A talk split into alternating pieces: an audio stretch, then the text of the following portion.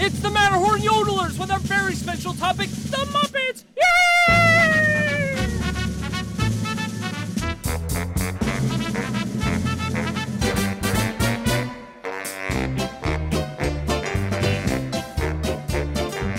It's time to play the yodelers. It's time to hear these guys. It's time to meet the yodelers on Matterhorn tonight. It's time to put on headphones. It's time to set the lights. It's time to start the podcast on Matterhorn tonight. Why do we always listen? I guess we'll never know They never seem to yodel. in any of the shows.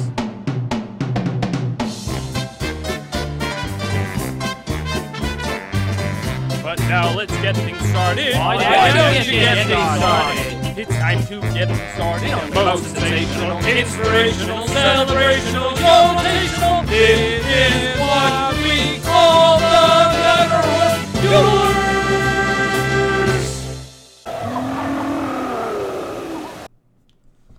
Hello, yodelers! Sorry. Yes, we are the Matterhorn Yodelers. I am your host today, Peter, with my co hosts. Jackie. And. Japheth. And as you couldn't already tell by my very bad impression, we're going to be talking about the Muppets! Yay! Uh, yeah, like I, you know, I came up with this idea for doing this episode because I feel recently the Muppets don't get the uh, deserved props that they deserve. You know, they, you know, they don't get as much of attention as they used to, and um, you know, I think they should deserve. They they they they deserve more than what they're currently getting. It's tough in I- this I company. agree. Yeah. You've got Marvel. That's You got just- Marvel, you got I think Lucas. Star Wars. It's they, it's overwhelming. It's true. I was on Disney Plus and I was like, "There's no Muppet section." No, there's no Muppet tab. You have to type in Muppet. Yep. So like I just thought it would be good to go over a bit of the history of the Muppets, about their origins and all the way up to where they're at today. And hopefully maybe some future projects that we can look forward to because the Muppets have become a staple of American entertainment or the worldwide entertainment. It's a Um, worldwide. so uh, it's yeah, it's definitely something I was kind of excited to go into, and I learned a lot. And uh, there were definitely moments in my research and that I was crying like a baby, which I when I was listening, so I list, I did a lot of like homework. I was like, okay, we're gonna we're gonna talk about the Muppets. Let me like read a book about Jim Henson. So I got a biography, an audio biography. It's 21 hours, and I plowed through it in two days. You know, I was very fortunate at work where I could listen and work, and we got to the end, the death, and I just I just cried. right. I listened to uh, some of his, um, and I'll probably talk a little bit later about his memorial service. Oh, that's just it's beautiful. like you know, I was listening to Big Bird singing uh, "Being Green." Yeah. you know, like that was just I was just like, oh, and he goes, thanks Kermit, you know, like that was just like, oh, I was I was losing it, like I was taking my notes and I'm like crying, I'm like, if you want to have a very beautiful like uh, heartfelt like memorial service like in planning your life look at jim henson's because that Oh. was just a room filled with people that just loved him yes, and so like that's what i said you like it's it's it's good to hear that you had the same response Oh, i yes. did Oh. um, you spend two days listening about this guy's life and just how great he is and what he's done and then just to come to the end you're just like oh my gosh like yeah, it just hits you for sure. So we're gonna start things off with the man himself, Jim James Henry Henson, born in September of 1936. Um, he was a kid at this time, and he was fascinated with television.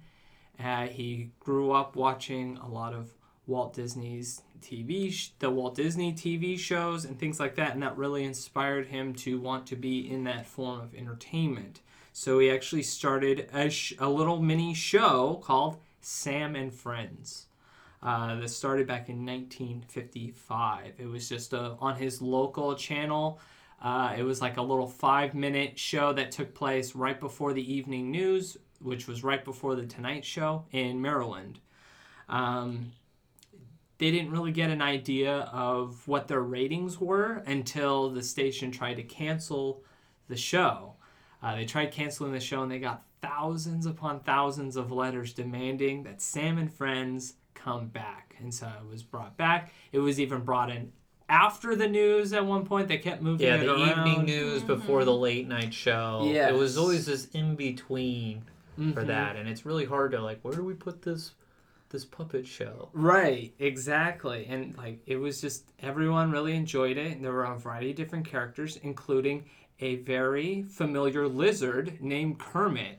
And that's right, I said lizard because that's what he was classified as was a lizard. It wasn't a frog. It was. That's crazy. It's weird looking at him. I feel like it's Kermit, but it's not Kermit. yeah, he was he was he was classified as a lizard, which you can look at and go, yeah, I can see that. You know, I can see where they're getting lizard from.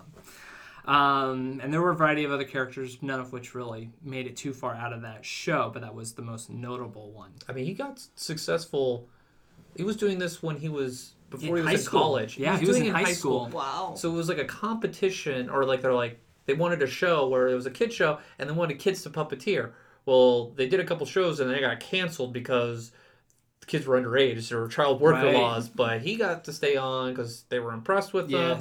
And he, like you said, he was trying to get in here, and he had no experience doing puppets. Nope. And so he got two books from the library, and he learned how to do puppeteering from these two books, just because he wanted to be on television. Right. So it wasn't originally like I'm good at Muppets. I'm gonna Nope. No, it's like I want to get on TV, and this is what I do. Yep. And he was so successful with this before going to college. He had enough money to buy a brand new like um, Thunderbird Yeah. like car. So I mean, guy was doing really well. He was he was it, it was quite successful show. It even got to the point where uh, the host of the Tonight Show was down in Maryland and he saw the show and so he invited him on. So he, you know, a high school kid or maybe just out of high school. I'm not sure on the exact date on uh, when he did the Tonight Show. He gets he gets and does a little bit on the Tonight Show a couple times. So like that's crazy, and that went on till uh, from 1955 to 1961 uh, that that went on. Uh, in 1958, that's when he created Muppets Inc., uh, which later became. he the- did do it with his wife. Yes, Jane- He met his wife uh, in the process. She yes, and and they became partners. Yes. they were like 50-50 split with this, and so you know they they did the puppets together, and they met in college. But like this is where they kind of making a handshake agreement, like hey, well, let's start this company. And so it was they were in it together, and so there was, you know, it was grew his company. She was there with them, growing with them. It was definitely like a big like family business. Of course. Yeah, definitely. It, it the the Muppets or the puppets um, grew from this family growing up, so it's very interesting. Oh yes, and it's so funny because people talk of they debate. You know the origins of the name Muppet. Some say it's the combination of puppet and marionette. Jim Henson just came out and said, "No, it's just a word I made up." Yeah. I think it's great. So, uh, so like he did that for a while, and eventually, you know, he wanted to move on, and so he was looking for new horizons, and he, you know, he made a deal. He did a lot of commercials during this time period. His afterward. success came from those commercials. Yes, like that's that's where he started getting a lot more notoriety nationwide. Um, the the funny one would be for Wilkins Coffee. That's that's it. Yeah. That that's the big one. Like, and you watch some of those commercials, and they would not pass today's standards. well, they're shooting each other and blowing Yes. each other up. Like Yeah, and like it's about these two characters. One's like asking if they have coffee, if they have Wilkins coffee or not, and he's like, "No, I don't," and he ends up like shooting with a cannonball or a gun or something like that. blows him up. And then he like, and then the character would turn to you, almost like threatening you if you don't have. like it was dark humor, but it it worked. It was groundbreaking, I think, for the time period where it got your attention and nobody knew this coffee brand And once he started blowing up other Muppets, everyone's all like, they saw the success and they're like, we want that guy. Right. And it just snowballed and it into turned into him now. merchandising. Like these characters were extremely popular. You got Rowlf. Rowlf comes out of it from these commercials. Yes, he does. So what we get into further on, he meets up with Frank Oz in 1963. Uh, Frank Oz, for those who are Star Wars fans, probably know who Frank Oz is. He is Yoda. So uh, you know, there's there's a big connection there. And Frank Oz and Jim Henson were like, they were like great teams. Like you look at the history and like some of the best gags and skits were always with them two bantering with each other. Famous ones, for example, Sesame Street. You got Bert and Ernie. Like that relationship was Jim and Frank. Yeah. Um, Bert. Which one's Bert? Bert's just the. Bert is the um, is Frank. It's Frank. Yeah. Yeah. Okay. Yeah. Their personalities are displayed there. Oh, totally. You know. Yeah. They're different, but they were. You know. They, They were a great well team. together. They were a great team, um, as well as Kermit and Fozzie Bear. Yeah. you know, as well as Miss Piggy, if you want to throw Miss Piggy and Kermit as well. You know, like those two just they had like the magic touch in any scene. Like their scenes were always the most popular skits going forward. So throughout this time period in the '60s, they were just doing a lot of commercials. Um, they did a lot of experimental film where Walt Disney, and not Walt Disney, sorry, Jim Henson.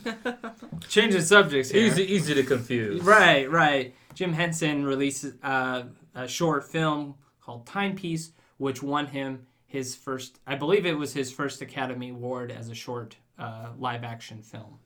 Um, Very so- experimental, Yes. especially for the time. Uh, Jim, he's not just he was always looking to the horizon. He wasn't like I'm just gonna do what works for me. He's like, what's next? What's Right. next?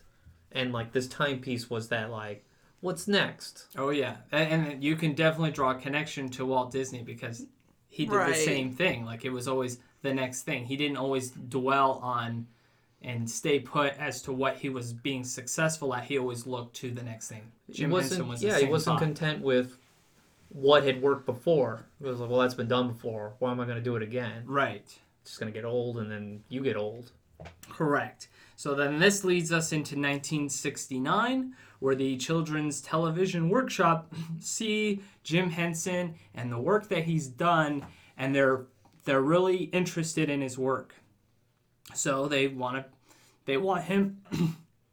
Got a frog in your throat. I got a frog in my throat. um, so they they want him to have his own television show for kids, a learning show, because they were really impressed with his puppetry work and all that stuff through his commercials and his shows and things like that. So that's when Sesame Street comes around. Yeah, and the thing is with him with Sesame Street, it was just like kind of a side job. Yeah. He didn't really want to be like classified as like a kid show person. And that's that was the stigma he was afraid of. oh, he always fought the stigma of like the Muppets or this he was he just didn't want to be pigeonholed and stuck somewhere. He needed to grow. And with Sesame Street, like in his journal, he wrote like he just named it like the the acronym of like the company show. Like he didn't even go like we're doing Sesame Street. This is great. Like Which is funny because Sesame Street is like It was his money very maker. successful. he made all his money on merchandise. Yeah, like that was that was the way. Basically, the, Sesame Street was the thing that allowed him to do the Muppet Show going forward. So he did that for many years. It allowed him to stop having to do commercials, Yeah. um, so he could start focusing on the next phase, which we get into the '70s. You know, his obviously Sesame Street. you don't want to talk about his psychedelic club he wanted to start up? No, no, no, we're not going to talk about that. But we get into the 70s. We got uh, Jim wanting to go for more adult humor. So he joins SNL and was with them on their I think it's it the first year. just the first year. They hated him. Yeah, the writers hated it. They, they didn't want to write for Was for he on SNL as a writer? No, I No, so the thing is, the Muppets were there, but the writers wrote it, and it just didn't go well. Yeah. And so The writers didn't like writing for Jim the Belushi Muppets. had a saying, and I'm trying not to like butcher it. He goes, "Oh, the Fuppet." Uh, yeah, I can't even say it. I'm, I'm probably gonna butcher it, but like, let's just say he switched uh, letters around because he just they hated the Muppets there. They weren't wanted, but um, the uh, what is it? Uh, Michaels, uh, the the the creator of SNL. Yes. he loved them. Yeah. he loved the creativeness of them and just loved what Jim and Frank and others uh, could bring to life with these characters and these like transitional phases. I, I consider them like almost like the SNL shorts, you know, like something without.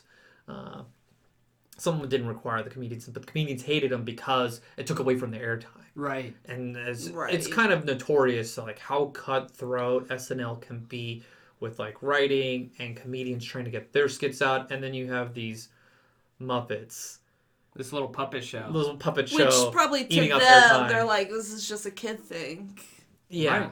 and, and so it just was not a good fit but exposure Yes, it, it gave them a lot of exposure to the point where when they kind of broke away from SNL, they started working on some Muppet shorts. So these Muppet uh, special series, and there were two of them that were made. There was the Muppet Valentine Show and Muppets uh, Sex and Violence. oh yeah which had no sex No, no, there was no sex. their their all like their oldest daughter was like where's the sex? She's like 14 at the time. She's like there's no sex in this dad. So like in there you get introduced to a lot of the muppets that we know today. You get the electric mayhem band. You get um let's say stanley wardorf um i butchered his name. Uh yeah you get you just get a lot of these now famous muppet characters that we see today. Uh, even kermit the frog he didn't even play a major role in these uh, films to begin with they were very minor uh, the the Valentine's one you saw a little bit more from him. He had a- a love interest with uh, uh, I think it was Miss Mousy, something like that. yeah Miss Piggy wasn't around Nope, yet. not yet. Um, and so uh, they kind of use this as like a way to try to pitch to bring the Muppets to have their own TV show, not necessarily a kids show, but a show for everyone. a variety show. Yes. Those were huge in the 70s. Yes. These variety shows and the Muppets would have been, you know, and were good at would have been good for this and he pitched this for like let alone a decade trying to get a television show cuz that was what he wanted to do. He wanted to be on television, Yep. just not advertisements. And so it was like that transition. And but what really helped him get the over there was getting the merchandise Yep. money uh, from the from Sesame Street because it just allowed him no more commercials. And the thing is, Jim owned his Muppets, his puppets. Yes. he never sold the rights. Like Frito Lay's wanted him, which was like the character for Cookie Monster. Yeah. uh, the predecessor. And he's like, no, I own it. I don't sell what I I, I own. I've created. I've yeah. created. You know, like it's just I it's mine.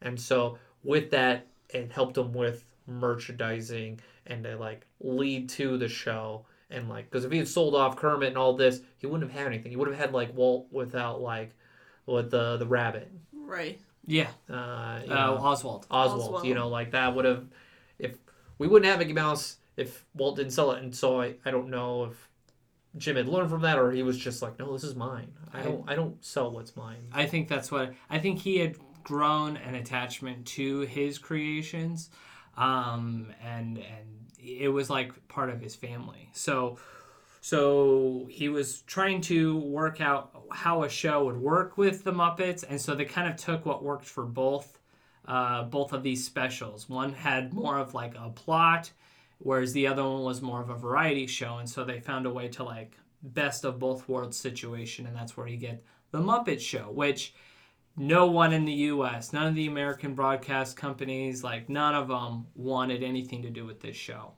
So they get a call that they want to make the show over in England. Yeah, he moves to London. He moves to London uh, to make the Muppet Show. Uh, there was, and you know, it was it was a hard sell. They they found in a lot of difficulty on trying to find celebrities to guest host. But one of the things that they contribute to the success of the show is how they handled the celebrities that they did have on the show. They gave, for example, like whenever these celebrities would have to do these variety shows, they were basically told, "You're doing this, you're doing that." Whereas Jim Henson and the the writers and things like that went to the celebrities and said, "What do you want to do? Do you want to mm-hmm. sing? Do you want to dance? Do you want to do comedy? Like, what do you want to do?" And they revolved it around what the celebrities wanted to do, which then paved the way for all these celebrities wanting to. Instead of them going out looking for celebrities, the celebrities came to them wanting to work. And they didn't have to pitch. Correct. You know, they could be like, I'm going to sell my product that I want to sell. You know, I'm not pitching what the the movie studio or the record company wants me to push. You know, this is this is my chance to have my creative, you know, juices shown. And I think that just shows like the difference between Muppets back then and when it originally started and today. Oh yeah, And Um, we'll we'll get into that later. For sure. So like the Muppet Show, it was a huge success in England to the point where like they talked about how like members of parliament would meet up early just so that they can talk about what happened the night before on the Muppet Show. It's fun. That's fun. And the amount of countries that it went to, it went global. right. As soon as I, I think they said basically the third season of the Muppet Show was when things just took off. Um, a little fun story about Kermit the Frog. Um, basically, during the Sesame Street age, so before the Muppet Show, Kermit the Frog wasn't necessarily as popular because he was seen as so negative and kind of a bully, and they, and so that's why they kind of struggled. He didn't really have a big part when they did the Muppet specials, but then when they were trying to figure out who should be like the face of the Muppet Show, they realized it was going to be Kermit because he was going to be. They they found a way to tie his personality into a specific role that made it work, and that's why he's that guy backstage trying to make put this show together. Crazy group of Muppets that like were chaotic. You know, you had cows flying everywhere. You know, like you gotta imagine Gonzo's act with Right. cannibals Yes. and chickens. and Fozzie Bear annoying the heck out of you, or Miss Piggy begging for screen time. You've got this manager who's stressing out just trying to get the show together, and it just worked with Kermit's personality perfectly, which catapulted him as like the face of the Muppets. hmm So like, just re- very well like writing in terms of how Jim Henson was able to develop Kermit's character into something positive instead of being pessimistic or negative. Um, so that was definitely a positive that came out of the Muppet Show. We got the Kermit that we know today. And actually took a while for a lot of the characters that we do know today to grow into who and how we know them today. Like Miss Piggy had several different voices at one point. Miss Piggy was just meant to be a background Muppet for a while until she became this Like sassy. sassy Diva. diva that's wanting more attention than the celebrity guest host. You know, like that the whole uh, hey Oh, I love it. Oh, Karate like chop. that the karate chop noise like her that that that's basically what made Miss Piggy. Fozzie Bear, you know, you know, at Dad first, jokes. at first, at first, he was kind of like this. That he had a deeper voice, uh, that just really wasn't working. But they turned him. They made his po- voice a little higher pitched and to to make him more friendlier and happier. And you know, it just you you got to see this. So if you go back and watch the Muppet series from season one and you go through it all, you see that progression of these characters and, And- how they grow. I watched a couple episodes.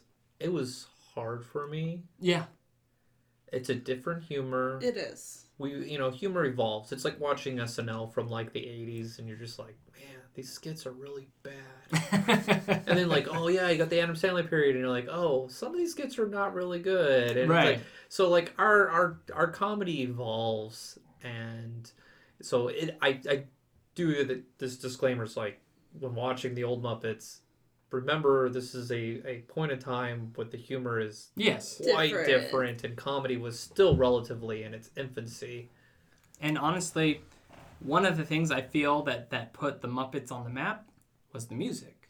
Mhm. Like Mm-hmm. the the songs that they would release on their shows would end up becoming like top performing songs that they would play on radios Oh, yeah. and things like that. Like gold and platinum records, and that's where he made his like his roots with the Muppets were lip syncing or like Yeah. basically lip syncing with the puppets these popular songs, Yeah. and that's what really got Jim. So he went to his bread and butter, like his Right. foundation with these these Muppets. Uh, Like and- his like his first hit was with Kermit the Frog uh, being green, you know. Mm-hmm. Um, it's not easy being green on the Sesame Street. Mhm. And like that just like catapulted it and like he I think he came to the realization the same thing that Walt Disney did with he's like music is an integral part of this. And if you're going to survive you need to have music. Like uh, I was just talking to my dad about this and he goes yeah like if you don't have somebody leaving the show or your movie theater without singing a song your movie will be forgotten. And I agree with that. Like your movie will most likely be forgotten if you're leaving not thinking about the music because the music will keep your attention on the product. That's why movies like Mary Poppins are so successful. Even Star Wars. Ba-ba-ba-ba. Brother Bear. Oh wait. Oh, never mind. hey, but they still use that music in the theme park. So, Yep. you know, like music is the integral part of all this entertainment. So then we get into the next part. So the Muppets lasted about five seasons. he, They- he ended it. on a high. He wanted. I want syndication. I want to make the money back from that, uh-huh. and but I don't want to get stuck. Leave on a high, like you said. Correct. Oh, and there is a funny note about the Star Wars special about how they got all these characters from Star Wars on the Muppet Show. So basically, they were filming Empire Strikes Back down the road, Across the street. just right across the street. Oh yeah, he would hang out with George. Yeah, well, and, and they had someone on the end. They had Frank Oz mm-hmm. playing Yoda, so they had that connection, and they're like, "Hey, Mark, you want to come over and do a thing?" And you saw Mark Hamill dressed up in his clothes that he wore for Empire Strikes Back, which was the first little inkling people actually got. They're like, Empire wait a Strikes Back." second. Yeah, he wasn't wearing his costume that he wore for A New Hope. He was wearing his Empire Strikes Back. He Clothes. started waving his hand because that's all he's got. He's waving his arms, but he only had one hand. They're like, wait a second. I thought you had a right hand there. and so like it's just fun that like that through their connections they were able to to bring all that in. Him and Jim, are Jim and George hit it off. oh, they did. they, They, became did several friends, projects and together. they just they saw just like George admired the creativity that he exuded, just like how he's talking, his passion, his work ethic, and just like was blown away with his craft. And it was it just was mutual. Like these people, like two people going, oh yeah, we've got vision, we've got this bigger picture, and the juices are the creative juices were just flowing between the two. And so it, it wasn't long for these guys. You know, we're friends. For sure. And so and, and so now we're getting into that age of the Muppets where they're doing films. So 1979, they're working on the Muppet movie. They ask uh, Jim asked for eight million dollars, and it was a hard sell. Like they did not really want to do this. Oh yeah, They didn't It's a quite lot of money. they didn't quite believe in this project. Um, and then when they, they made the movie, and and it's actually during this movie that actually Jim actually grows a connection with Kermit. That's like when he truly feels like Kermit and Jim have become one. Their personalities. or Um, Jim's personality, which he was his personality. He was um, he never got angry. Yeah. He um, kind of avoided conflict, but he would use Kermit as a vehicle to express some of his personality more than what he could do himself. Yeah, that's that's a great way of putting that. So, so then they created the Muppet movie, which you can actually see like their test footage of making the Muppets uh, outside of a theater, and it's kind of funny. He's got Kermit talking to a cow, and the cow's like basically trying to eat him. It's kind of funny. But um, but they sell the idea of like you know this is the Muppet origin movie, and um, you know, and even at the end of the movie, like Jim Henson gives thanks to um, his fans. Like the the last song where they're singing the Rainbow Connection, he changes the words. Basically, saying thank you. If it wasn't for you guys, our audience, like we wouldn't be here. It's a beautiful song. It's It is so sweet. Rainbow Connection again, great song. Still, people still sing it today. Yep. Um, so as I said, the budget was eight million dollars. It made sixty-five point two million dollars. It was huge. It was huge. And I understand where the producers are like, or the movie companies are like, I don't know. Imagine taking a YouTube video and like, yeah, we got all the success on YouTube. Let's make it into a movie. Uh, You'd be like, uh, it's not that good. right? Like, think of a YouTuber that you think like, I want to watch them for two and a half hours. there, there have been YouTubers that have made movies that do don't do well. Yeah, Right. For So like, just take the small little segment and make it. It's it was a risky move from a business point of view. and Jim wasn't very good at selling it. He always like, I've got these things, and we're gonna do Oh, this. yeah. It was just he wasn't a story like board, but he's like, I've got these characters. Like he used his production to sell a story instead Right. of the story selling itself. For and sure. That's why the I could see these like movie companies are, are just like. Uh, I don't know. Like, I've got the passion, but I don't. I don't know. It was a risk for yes, sure. These guys definitely and, took risks. and basically after the Muppet movie, that's basically like that's when it was established that this is a valuable like process going forward, which led them down the direction of working a lot with George Lucas. You know, you got the Dark Crystal, you got Labyrinth, you got several other projects that came about. Again, the Muppet Show, he stopped the show because he wanted to end it on a high. But um, towards the end of his career, turn my page. You know, like he was working on the projects like Fraggle Rock, that TV show that kind of took off. That was huge. It was huge. It, I didn't. I had never heard about Fraggle Rock, but it it opened up like it was the first show that made it into the Soviet bloc, oh, really? I didn't know that. Oh, really? Okay. and it was hugely popular there, and so and it was it just. It's amazing. Like I never heard of this, but it was one of those like it was one of those first like I don't want to say the first, but it was one of the first shows that made it across into the Soviet bloc countries, and it, was very popular. And so he would get letters from them, and and so it was just he felt like he was opening the world up in a time when everything was like you're this or you're that, Right. and so he felt like he was doing a lot of good with it. So, and you know, and that that show had great success. He did. They did an animated show, The Muppet Babies, which you still talk to many kids in the 90s or in the 80s and 90s that still look back on the Muppet Babies with great admiration. Um, and then he had another show, The Storyteller, which was more It didn't do Uh, so well. It didn't do so well. No. They, it was like more adult stories with, you know, unique. I think he spent a million Muppets. dollars on just the intro, and everyone's like, "Oh boy, that's a lot of money Right. for an intro." Right. and so his final show he was working on was a Jim Henson Hour show, which was a combination of everything at that point. So.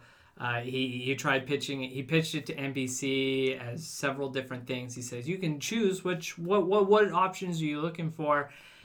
because Jim Henson was kind of looking for the same sort of show that like Walt Disney had, the Wonderful World of Color, uh, Yeah. Wonderful World of Disney, where like you know Jim Henson would introduce the show. They would have a couple little sketches, and then they would show so they would take some of the storyteller show that Yes. didn't do so well, and so you'd get a variety. yes, You wouldn't get one thing, and he didn't get the slot that he wanted. It just it was it was doomed. correct. It was hard on him. Um, and eventually, you know, that show failed. It didn't do so well. Uh, and so that's when he went to, and we'll go into more detail about this uh, in a moment, but it's when he started working with Disney. Uh, they wanted to build a Muppet themed uh, land, Yep. not just an attraction, a land with several attractions over at the Disney MGM studios. And Which so, was just opening in '89. 89 correct so um so there were a couple projects that we actually do get to see but there were others that we never got to see there was the great muppet movie ride which was kind of a spoof on the great movie ride Yeah. where the muppets kind of and that was you know one of those dreams that a lot of people like wish they got to see um, come to Yeah. fruition that was one of the projects that jim henson was like heavily invested in and wanting to make that one a reality um, then we had, uh, you know, the one that's still around today. We have Muppets Vision 3D, um, which is considered basically the last thing that Jim worked on. It's the Country Bear Jamboree. It's- uh, No, it's, it's it's not the last. Like I'm sure he had other things that he was in working and working with, you know, with production, but he was yeah involved in this creation. Correct. It, it, this, he was he was part of the directing process. Like he filmed some of it. Like like it is one of the last remnants of Jim Henson's works that you can still see today in the theme parks. Yeah. Um, there was a stage show. I forgot what it was called. Um, over there where the Little Mermaid show is. Um, there was a little Muppet show there where the, it was funny because the, the monorail crashes in and Electric Mayhem march out. It's kind of silly. Oh, Um, fun. But this led into, uh, you know, with him traveling a lot, he was, you know, going all over the place. His work ethic was amazing. Yes. He always worked, and unfortunately, it put a strain between his wife and yes, him. it did. and yeah, they separated and but you know he always was a family man. His children loved him. And you know that because his kids got in the business. They did. Yes. they all got in the business of it because they knew well i want to spend time with dad. I got to do with what he likes. Right. and because he you just had that push forward work really hard and you'll get you know you'll you i had a quote. I think i wrote it down. The only way magic works is by hard work Mhm. and that's what he was doing he was creating magic and so it was one of those yeah he just he just he worked hard and so it, it put stress on you It put a lot of stress on him, and eventually he got sick. He got pneumonia, and he passed away on May 29th, 1990. Um, as I was stating earlier, I was I was bawling like a baby watching the the memorial service. Like there was a part where they had a shot. They had like they did a whole Muppet scene, you know, of them Muppets backstage learning about Jim Henson, and then they like reveal that Jim Henson had died, and all the Muppets were like, "Oh, but we just started to get to know you." yeah. And it was just like, oh my gosh, this is uh so sad. Like I was losing it. I'm losing it now, just reminiscing it. The Like, service was great because they opened it up to the public. too. yes. Yeah. They got the St. John's Cathedral in New York, and it was it was filled to the gills. You had Jim, like you had George Lucas was there. Yeah. Eisner uh, was there for he was the old CEO of Disney Company. I mean, there was the people he touched, and everyone loved working with him. Yeah.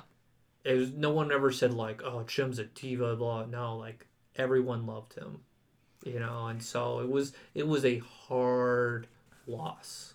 It was, and it's so funny because this. If you jump ahead to, I mean, I guess I can't say recent anymore, but you know, there was a YouTube series called Epic Rap Battles of History. They did uh, Stan Lee versus Jim Henson, and it's actually the only one where I feel like, because normally it's them two, the two different sides battling out as who's better, and they're ripping on each other, and it does start that way, but like, it ends with both of them like, you know, like it's it really ends with Stan Lee like saying like missing missing you like you shouldn't have left as soon as you did like He was fifty three. Yeah. Yeah It's He was so young. young. and it was sad is because a little story with his how he died it was it was strep throat and it you know the bacteria got into his lungs he waited till i mean he was coughing up blood and he was like i'll just take some aspirin i'll just rest and his family was with him and it got to the point where he just couldn't breathe anymore and then they took him to the hospital and they're going at that point where he was coughing up blood they said like if they'd taken him to the hospital give him antibiotics he would have he would have uh, been alive but by the time he got there I mean, he even like insisted when he was leaving as a perm, like, no, no, I'll walk myself to the car, and like, oh, wheelchair's like, no, I'll be okay. Like, Yeah. he was always that calm demeanor. You know, it's always came down to like problem solving. Was just like, oh, okay, we got a problem, let's work on it. Like, he never got mad, and you know, last thing he said was like, well, I'll see you. Like, that's what it was. You know, so it was it was hard for me to listen to his death and then listen to all the beautiful things he had to say or people had to say about him. It was just he was a beautiful he was a beautiful man. And so it was even it's still like boy i don't even get that emotional but it was he was a man of love. He loved human beings, and so uh, it was really hard just to hear him uh, to leave so soon. So yeah, it's hard for me to to express like what he's done and what he did. Um, no, it, it was just good. So boy, wasn't expecting this today. We're all crying. oh. But so is this my part where I This, take over? this is your part now. Usually the part where we cry is at the uh, at the At the end. Um, so No, uh, that, we'll just end with anger. That's Yeah. how just, uh, it's yeah. Why did you do to our, our beloved thing? So yes, um, beautiful man just did um, just expressed so much love. Um, like Peter said, the Disney company, Jim reached out to the Disney company. I think it was like two years before, and uh, Michael Eisner, and this is when Eisner was trying to get the creative juices for Disney going. They didn't have a lot going. You had this is before Little Mermaid. This is so you got this '80s like, hey, we're trying to get products. We're trying to get known again. Um, you just had Black Cauldron come out. Like there was an identity crisis with animation and creativity, and Jim just exuded creativity. And Jim was getting to a point where he was becoming the businessman and not the creative man. And we discussed this with like Walt, where there's a transition where Walt's no longer the animator and involved in storytelling. So you, you can see with Alice in Wonderland. Like he saw Alice in Wonderland, Walt saw Alice in Wonderland and was just like, Ugh, I should have been there for this. Right. But I couldn't. I have too much on my plate. And that's what was going on with Jim. He had more fun in the creativity shop than he did with dealing with lawyers and business people and like trying to make deals here and there because he loved his family, his his the the Muppet performers. So he didn't like pu- Muppeteer. Hated the term Yes. Muppeteer. He's like, no, they're Muppet performers or Muppet entertainers. I can't remember either, but they weren't Muppeteers.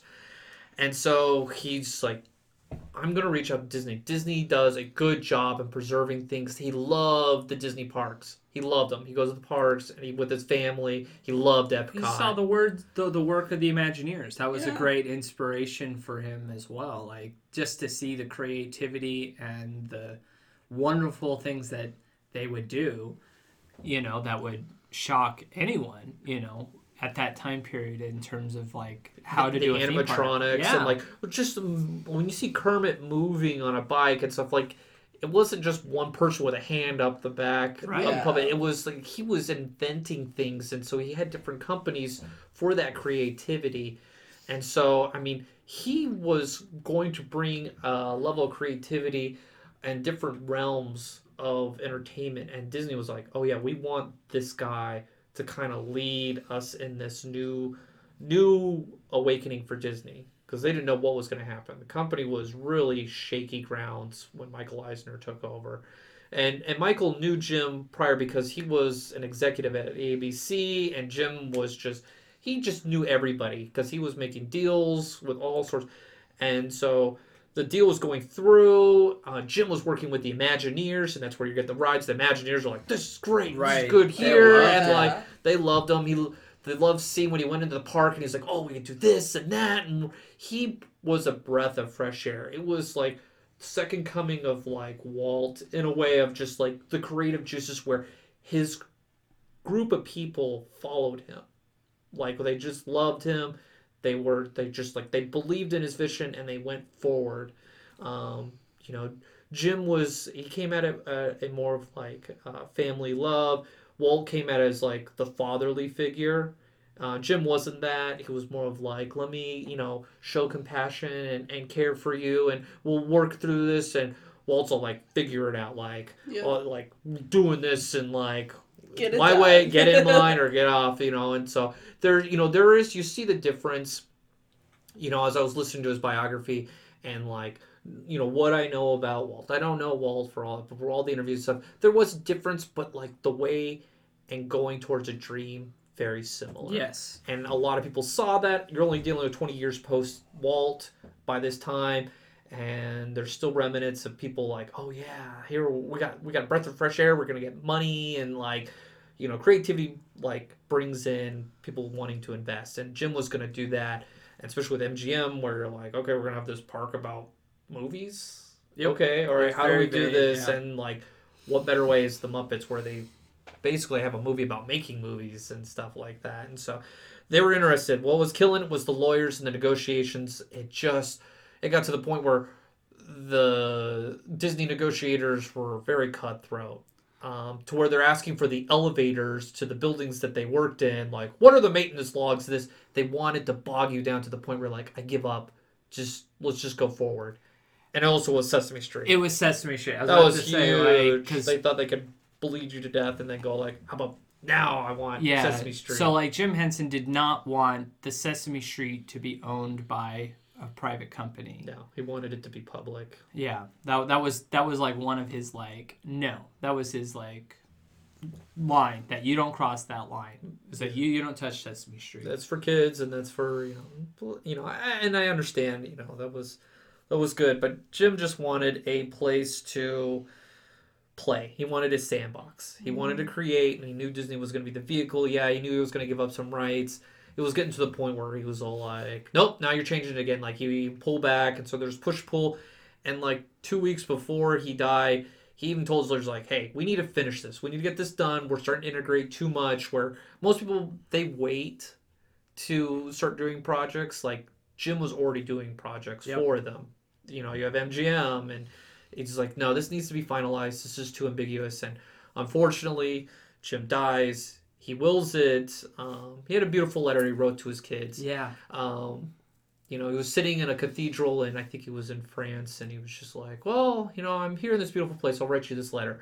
And basically, he, he you know, he, if you have a chance, uh, look it up or, or listen to it. It's beautiful. But he gives his kids the company, and his kids, you think like, "Oh, great, here come the kids." Families know how to ruin things. Like you look at the Walt Disney Company. It went to a, a family member, you know, and it may, you know, they did well you know, riding the wave of what Disney had done, but eventually it caught up to them where yeah, it wasn't great. And you could sort of see some of that going on with this, but um, it went basically it ran to Brian, his son, and his daughter Lisa, who was actually an executive at Columbia and Universal. So she had experience, in the entertainment business, and Brian and others kids were learn the arts and stuff like that. And so, um, unfortunately, the deal with Disney falls through.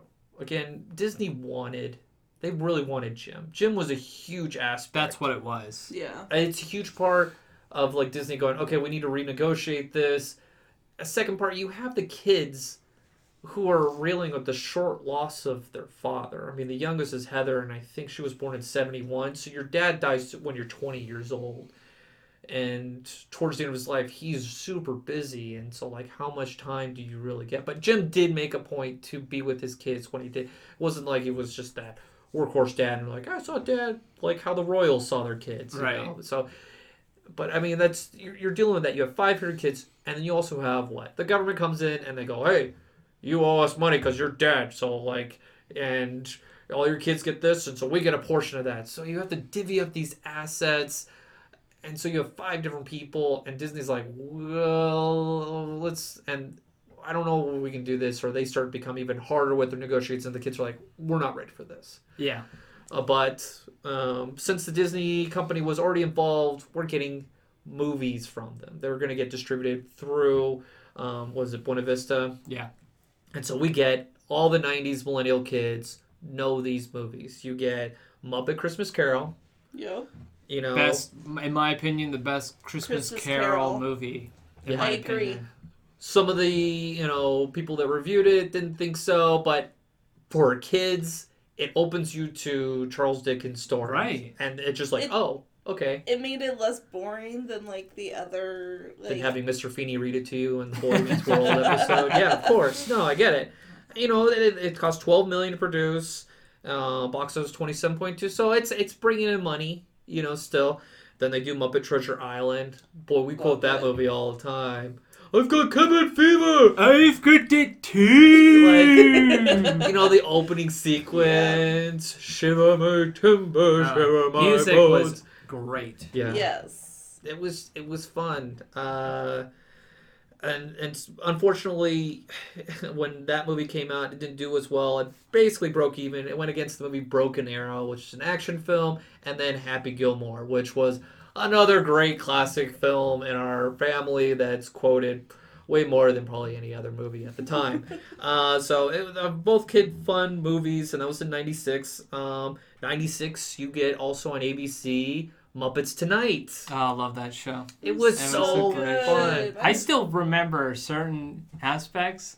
I remember the episode with Garth Brooks. That's the one I was thinking of too. Garth Brooks, where like you got like the producer being like, "You've got to get Garth Brooks to sing a country song," and so they, Garth Brooks, can you sing a country? Oh yeah, sure, I'll sing a country Fiddler song. on the roof. He sings Fiddler. if I were a rich man. He's like, Kicking the chickens. I love it. And he's all like, you said, I thought you said he was gonna sing a country song. Yeah, but you didn't say which country. like, I just love that. Or they had uh, Seinfeld babies. They had a little thing where they combined two shows, and Muppet Babies and Seinfeld, and that was hilarious. Like there were there were some good ones. It was there was you know as the, the Muppets aspect and like there are other things that Jim Henson Company was doing, but again this is more about the Muppets. The Muppets, yes. And so the Muppet Tonight Show was from '96 to '98. It kind of fizzles out. Like you see the stars, and they kind of just dwindle to nothing. But I was, I remember the host. Remember the host? It was Clifford. yeah. I totally forgot about him, the Muppet. he had like kind of that catfish dreadlock Yeah. look. It was Yeah. purple, and I was like, oh yeah, Clifford. And then there was another staple in our house because of this, and it was a CD-ROM game called Yes. Muppet CD-ROM, and it came out in '96. We played that- loved that. we game. played that game like ri- so much. Like it was ridiculous. I want to play it again just thinking about it. I was thinking, like, can I play this on a modern computer? Like, can a computer from like a game from a Windows 95 Right. play on a computer now with Windows My 10 favorite game was the chef's game, the Swedish Oh, fish the game. um, it was what was it called? It was called Kitchen of Doom. Yes. Based off of Swedish Chefs meets Doom, pretty much. You're Yes. Like, I also enjoyed the um, yeah, Beaker's Brain. Beaker's Brain was good. I enjoyed it. Because you do the sequencing Yeah. with the video. Mm-hmm. Um, and then the Walk a Wild side, we're trying to basically it was like Missile Command. Oh yeah. where you're trying to protect Fozzie from Oh, tomato- yes. tomatoes and pies. Uh, that was funny. Yeah. You had the Statler and Waldorf, like the old man going, oh, they have the two thumbs up where you unscramble the video Yes. and they play it. And then you have Gongozo's death defying Oh act, yeah, yeah, where you yeah. try to Oh, balance yes. off the different objects to get them Angry through the hoop. Birds, basically. Angry Birds. So yeah, a- Angry Gonzo, pretty much. Yeah. uh, and then you have Clifford. Was uh, name that tune Yes. where he had the songs. Spinning wheel, got to go round. yeah, I still remember And that. you have Hollywood Squares, and like the whole objective was, it's almost like Tron, where the Muppets get sucked into the computer, and they've got to do all these games. They've got to find all their friends to get out. Um, what was it? They, oh, they were. I wrote it down. The. Uh, the Muppets were digitized, and Kermit and Fozzie were traveling on the bitmap on a data bus to save their friends, and so they play the mini games Yes. and I don't think I ever completed it, but I was so satisfying to like it was genius to the clips from the Muppet Show, like from the '70s, and turn into a game where you're exposing the past with the new and a good appreciation. So I thought it was really good and necessary to keep a brand or product moving And all forward. considering like like the amount of detail and effort that went into that game like compared to other games during that time period Yeah.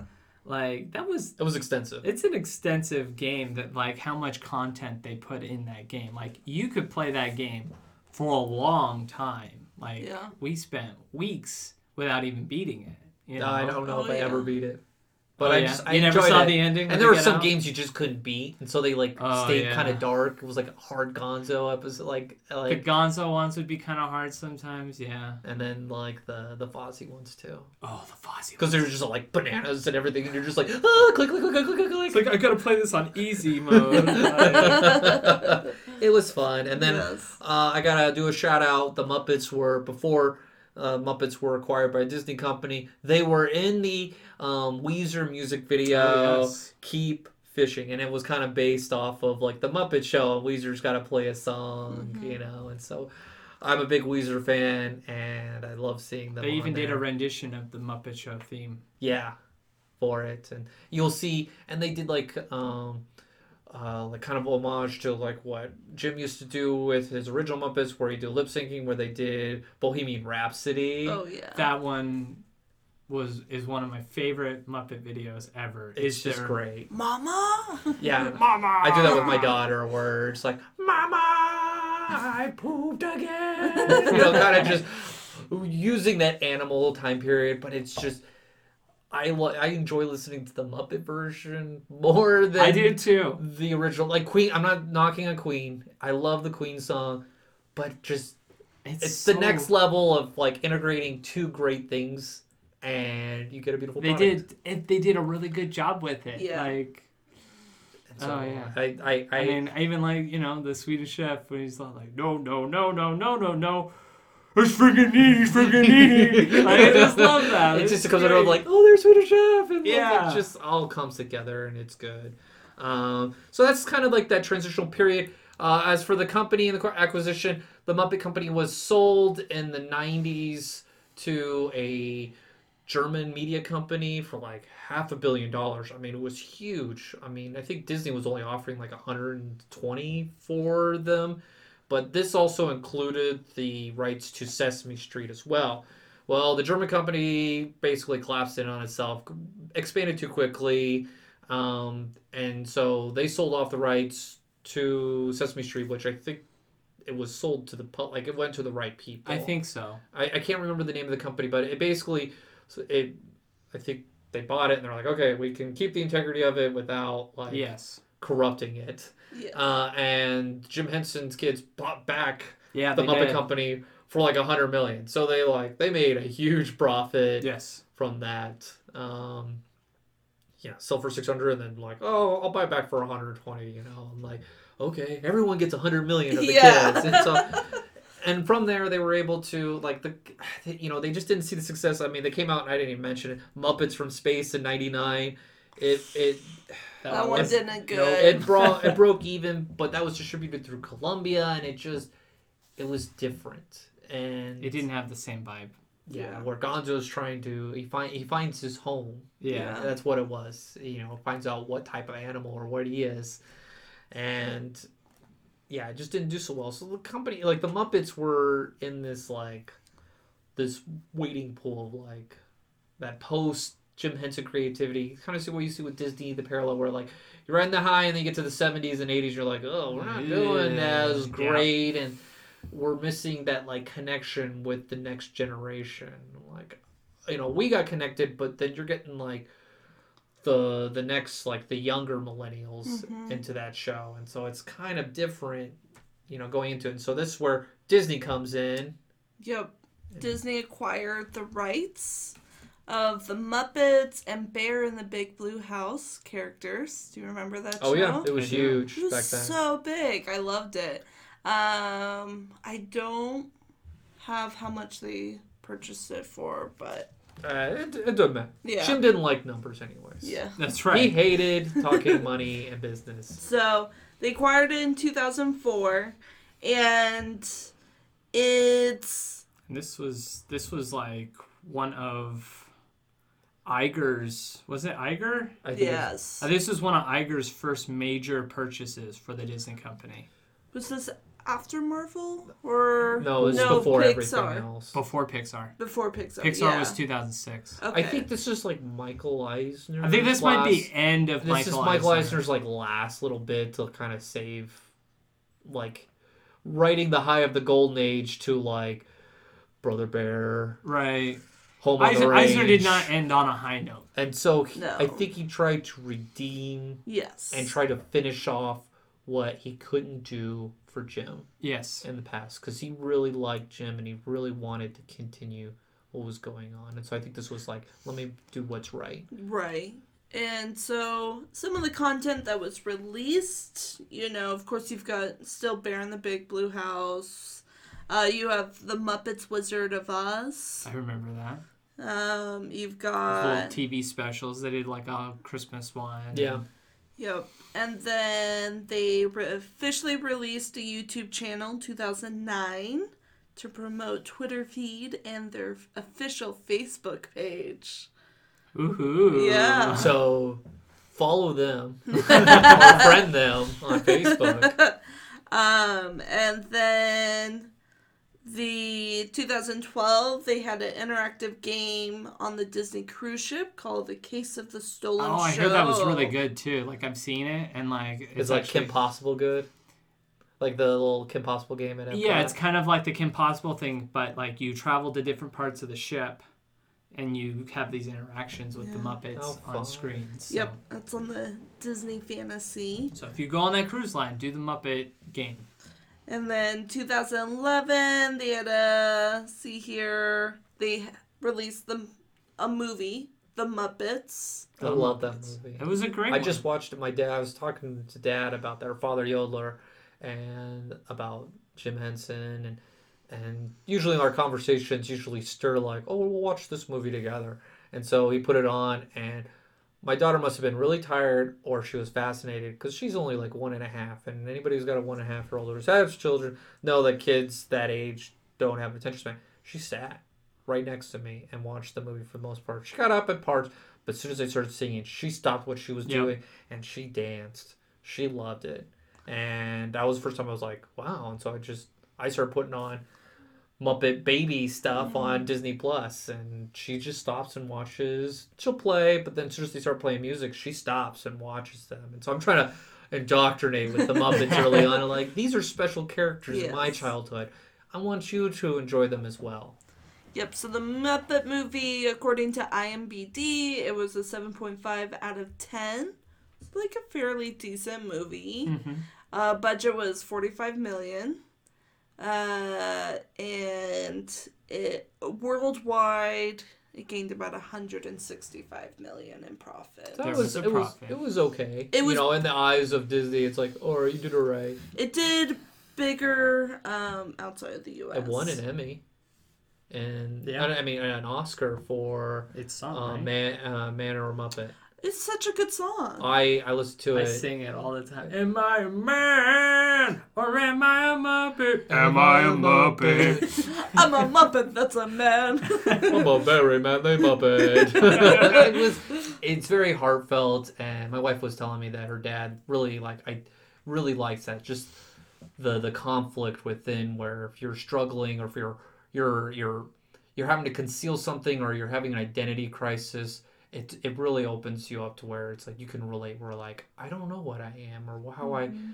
you know, how, where's my place in this world? And that was a lot of that was a big theme of that movie. Is like not fitting in and finding the right people to fit in. Right. Yeah. So, yeah, I loved the movie. I thought it did good. It has good music in it. I thought it was a great comeback. I thought so. I thought it opened the doors like, all right, we're getting the Muppets. And then And then we got a sequel, Muppets Wanted. Most Wanted. Most Wanted, yes. Budget, a little bit more, 50 million.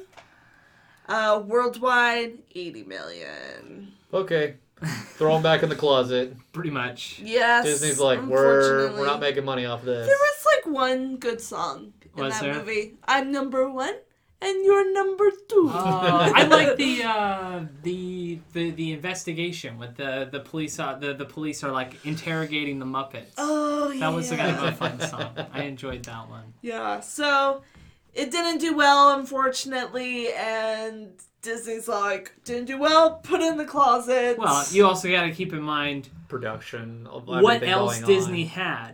You know, because like, what year did it come out? It's like 2013 or 14. uh, 2014. So like, we're talking like Disney's working on Star Wars. you got Star Wars. You and got Marvel. Marvel going on. Like they they knew that these were the money makers, and so the attention went there. the production assets are are there, and you got to think a lot of the people who work for the Muppet Company, you know, were there in like the heydays of the '70s. They're retired. yeah.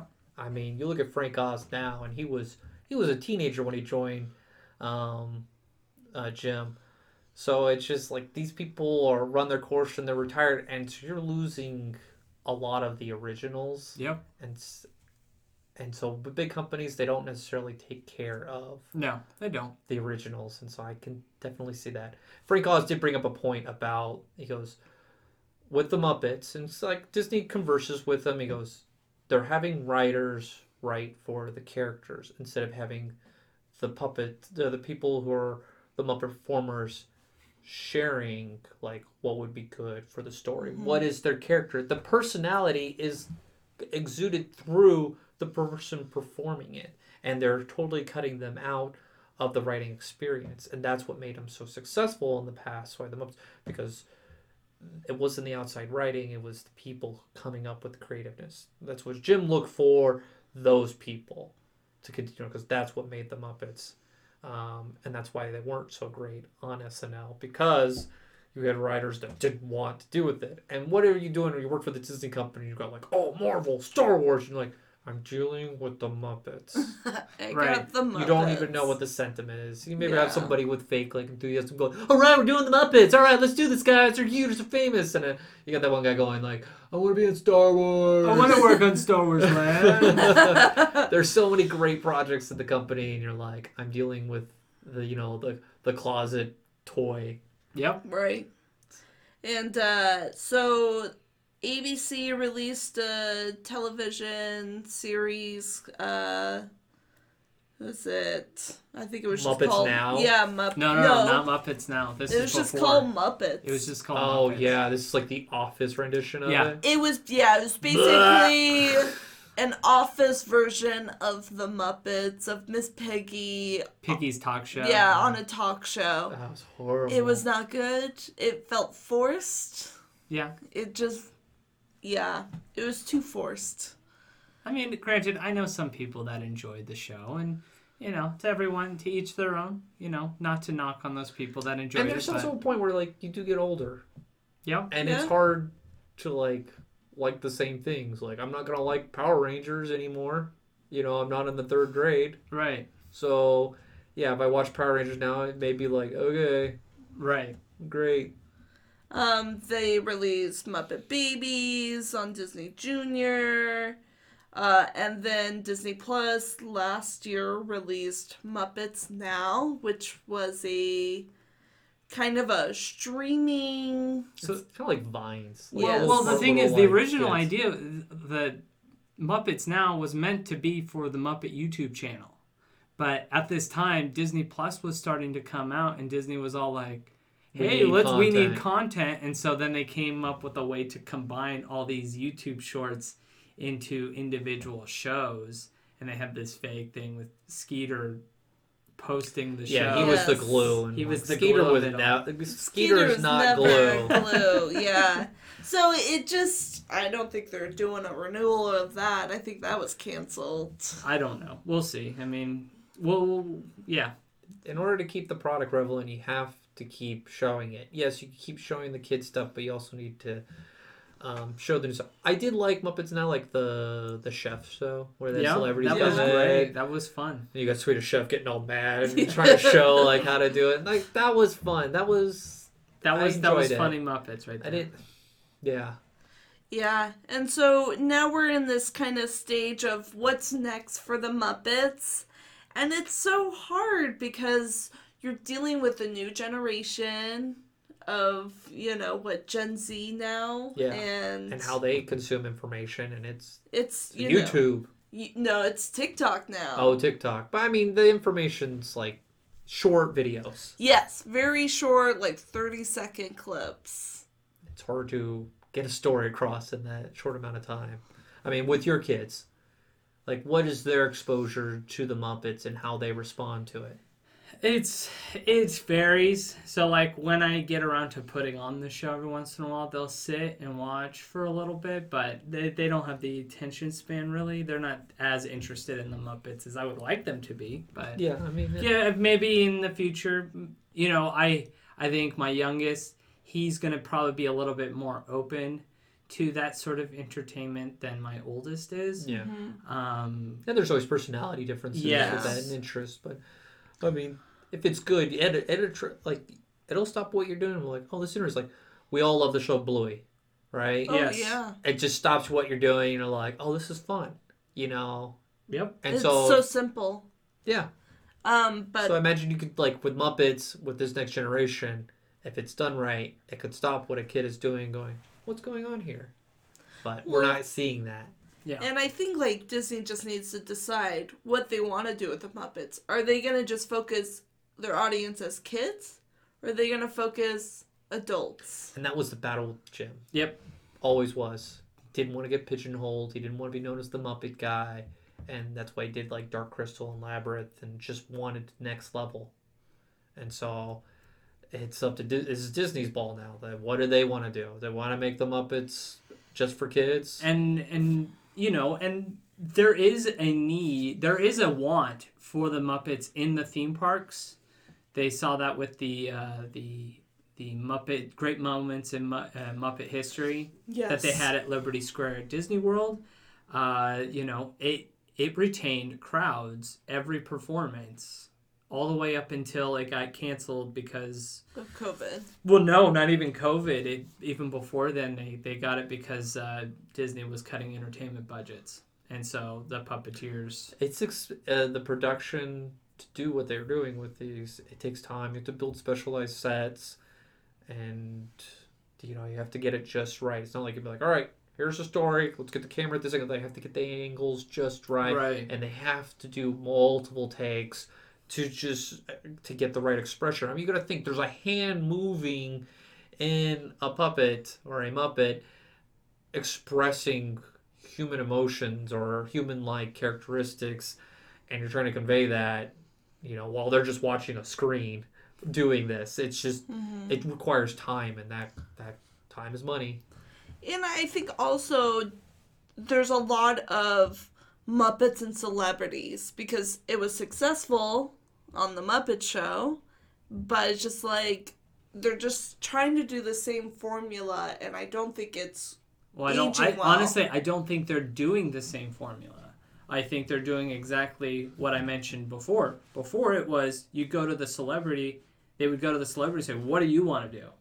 And they would do that. yeah Whereas now I feel they've gone in the direction of telling the we celebrity. dictate what's going oh, on you can tell how fake it is with the celebrity. Correct. Like you can tell by the difference between the interactions of the celebrities from the original Muppet Show and from Muppets now. You just see the interactions, and it's like this is not. it's like watching a christmas special you know where you have like oh look here's kermit with this oh hello you know regis and hello kathy you're just like Yeah. so it's just like oh this is nothing This It's is- not natural. It's- It's, not it's all scripted. real. and I, this may be a theme with disney where they try to control too much Mm-hmm. or they're going back to what has worked in the past instead of going we're going to go next level we're going to do something different you know people could say that same thing with the prequels where it's just like or not prequels the the next level star wars where you just you see so many parallels with what was successful in the original trilogy and they tried to force it into the new ones or Yep. too much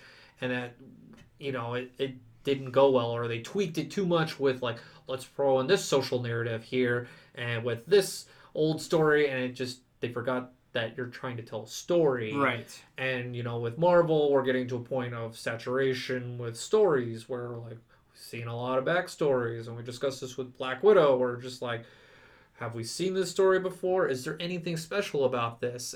And so disney's you know are, you know as though they're doing all this great and we're getting all this great content they also have to do an internal kind of introspective thinking of what are we doing with these products are, Right. we, are we just like What's the that meme of, of. Mickey going to the skinny cow and going, I need more money and squeezing as much as they can out of it? Or are they trying to like or are we going to go to the next level? Are we gonna do something different? Do what Walt has done. Do what Jim did. Jim Henson did where let's go to the next level. You know? So we don't know. Disney's done great things, but I feel like Disney's doing a very slow approach with the Muppets. I, and- I just think Disney's bitten more than they can chew right now. And Yeah. because Disney is a very, we'll say it, controlling Oh, company, yes. uh, they I, I feel like they haven't given the freedom to the Muppets that they need yeah. to to to endure and to produce good product. kind of make them like autonomous and i think that's what jim henson was fighting for is like i just we want our autonomy but we want you to be you know We want the you to pay for it. we want you to pay for it and that's the problem with the muppets is they cost money and the return lately has not been the greatest and it's hard for investors to be like, I'm gonna invest more money into this. and as we go into this period with like COVID and the company who had like the stable theme park money doesn't have that right now after they opened up a huge theme park in China and then like a year later it's just like things are it's a different world. Yes. and so the company has got to adjust itself. And when the company went through the last recession uh 10 years ago talking to the workers there is like they just it was the great rift. Like you didn't know what manager was going to show up because they were just getting fired. They were just firing people left and right because they were just trying to save money and so you don't know what's going to happen with this entertainment so we may see a lot less muppets we may see more muppets because they are maybe a cheaper product to get out there Well, I mean, they they at least rethemed a restaurant at Epcot for the Muppets. So Epcot. yes, Epcot. so we're in epcot It's at the American Pavilion. Oh, hmm. that's right. I was So- thinking of Hollywood The- Studios. the- yeah. No, no, not Pizza Rizzo. We don't talk about Pizza Rizzo. yeah Uh, no no, we don't watch rats like on, on ice skating on on on butter on the hot uh, Yeah, no, no, no, no, hot no. They got the the barbecue restaurant at the America Pavilion, the Sam Sam Eagles uh, Cookout. Oh, I would so eat there. It's way better. Looks than good. That, that burger Yeah, it garbage was they used the- to serve. The McDonald's. it was not even. it I would eat McDonald's over that any day. because Yes. that that was Yeah. just. Bleh. Yeah, that's where you get your generic hamburger. Chicken fingers. So, let's wrap this up Yeah. with like Peter. Where do you see the company? Well, where do you think the Muppets are going to go from now on? Uh, it's hard to say. Like I do see, like the Muppets will not just go away. The Muppets will always be around. Like the executives know that like there is an audience for it. It may not be a very large audience, but there is an audience for it, and so um, you're going to see a lot of smaller projects that come about. Like for example, we got a project, uh, we got a show coming out later this year on Disney Plus, The Muppets and the Haunted Mansion. Hmm. So, like, Mix two good things. right. So, like, we could see, you know, integration with the Muppets in a variety of different ways. Just So- don't mess with the actual ride, please. It's one of our future projects. Yeah, we're gonna- one of our future podcasts. We're going to talk about the Muppets integrating them into some Disney attractions. So, um, yeah, that's that's kind of where I see it. I mean, it, it, they're going to be around, but they're, they're not going to be as prevalent as they were in the 70s. yeah. Right. Go. Yeah, I think honestly, I don't think we're gonna get many movies anymore of the Muppets. I think it's gonna be short clips. I was on TikTok and I was surprised there's no TikTok account for the Muppets other than like people self made some. So I'm like, where's that? That would be a great option. So do they? So you want them to chase the the social media trends Yeah, and go along with it? Uh, I think it, the Muppets would do well in a shorter segment. Um, and then, um, but yeah, I think they'll just do their continual make appearances on TV shows and They'll be the novelty thing. I think so. So, I, I agree with both your guys' assessments. I, I I couldn't come up with anything different for how it's going to go in the future.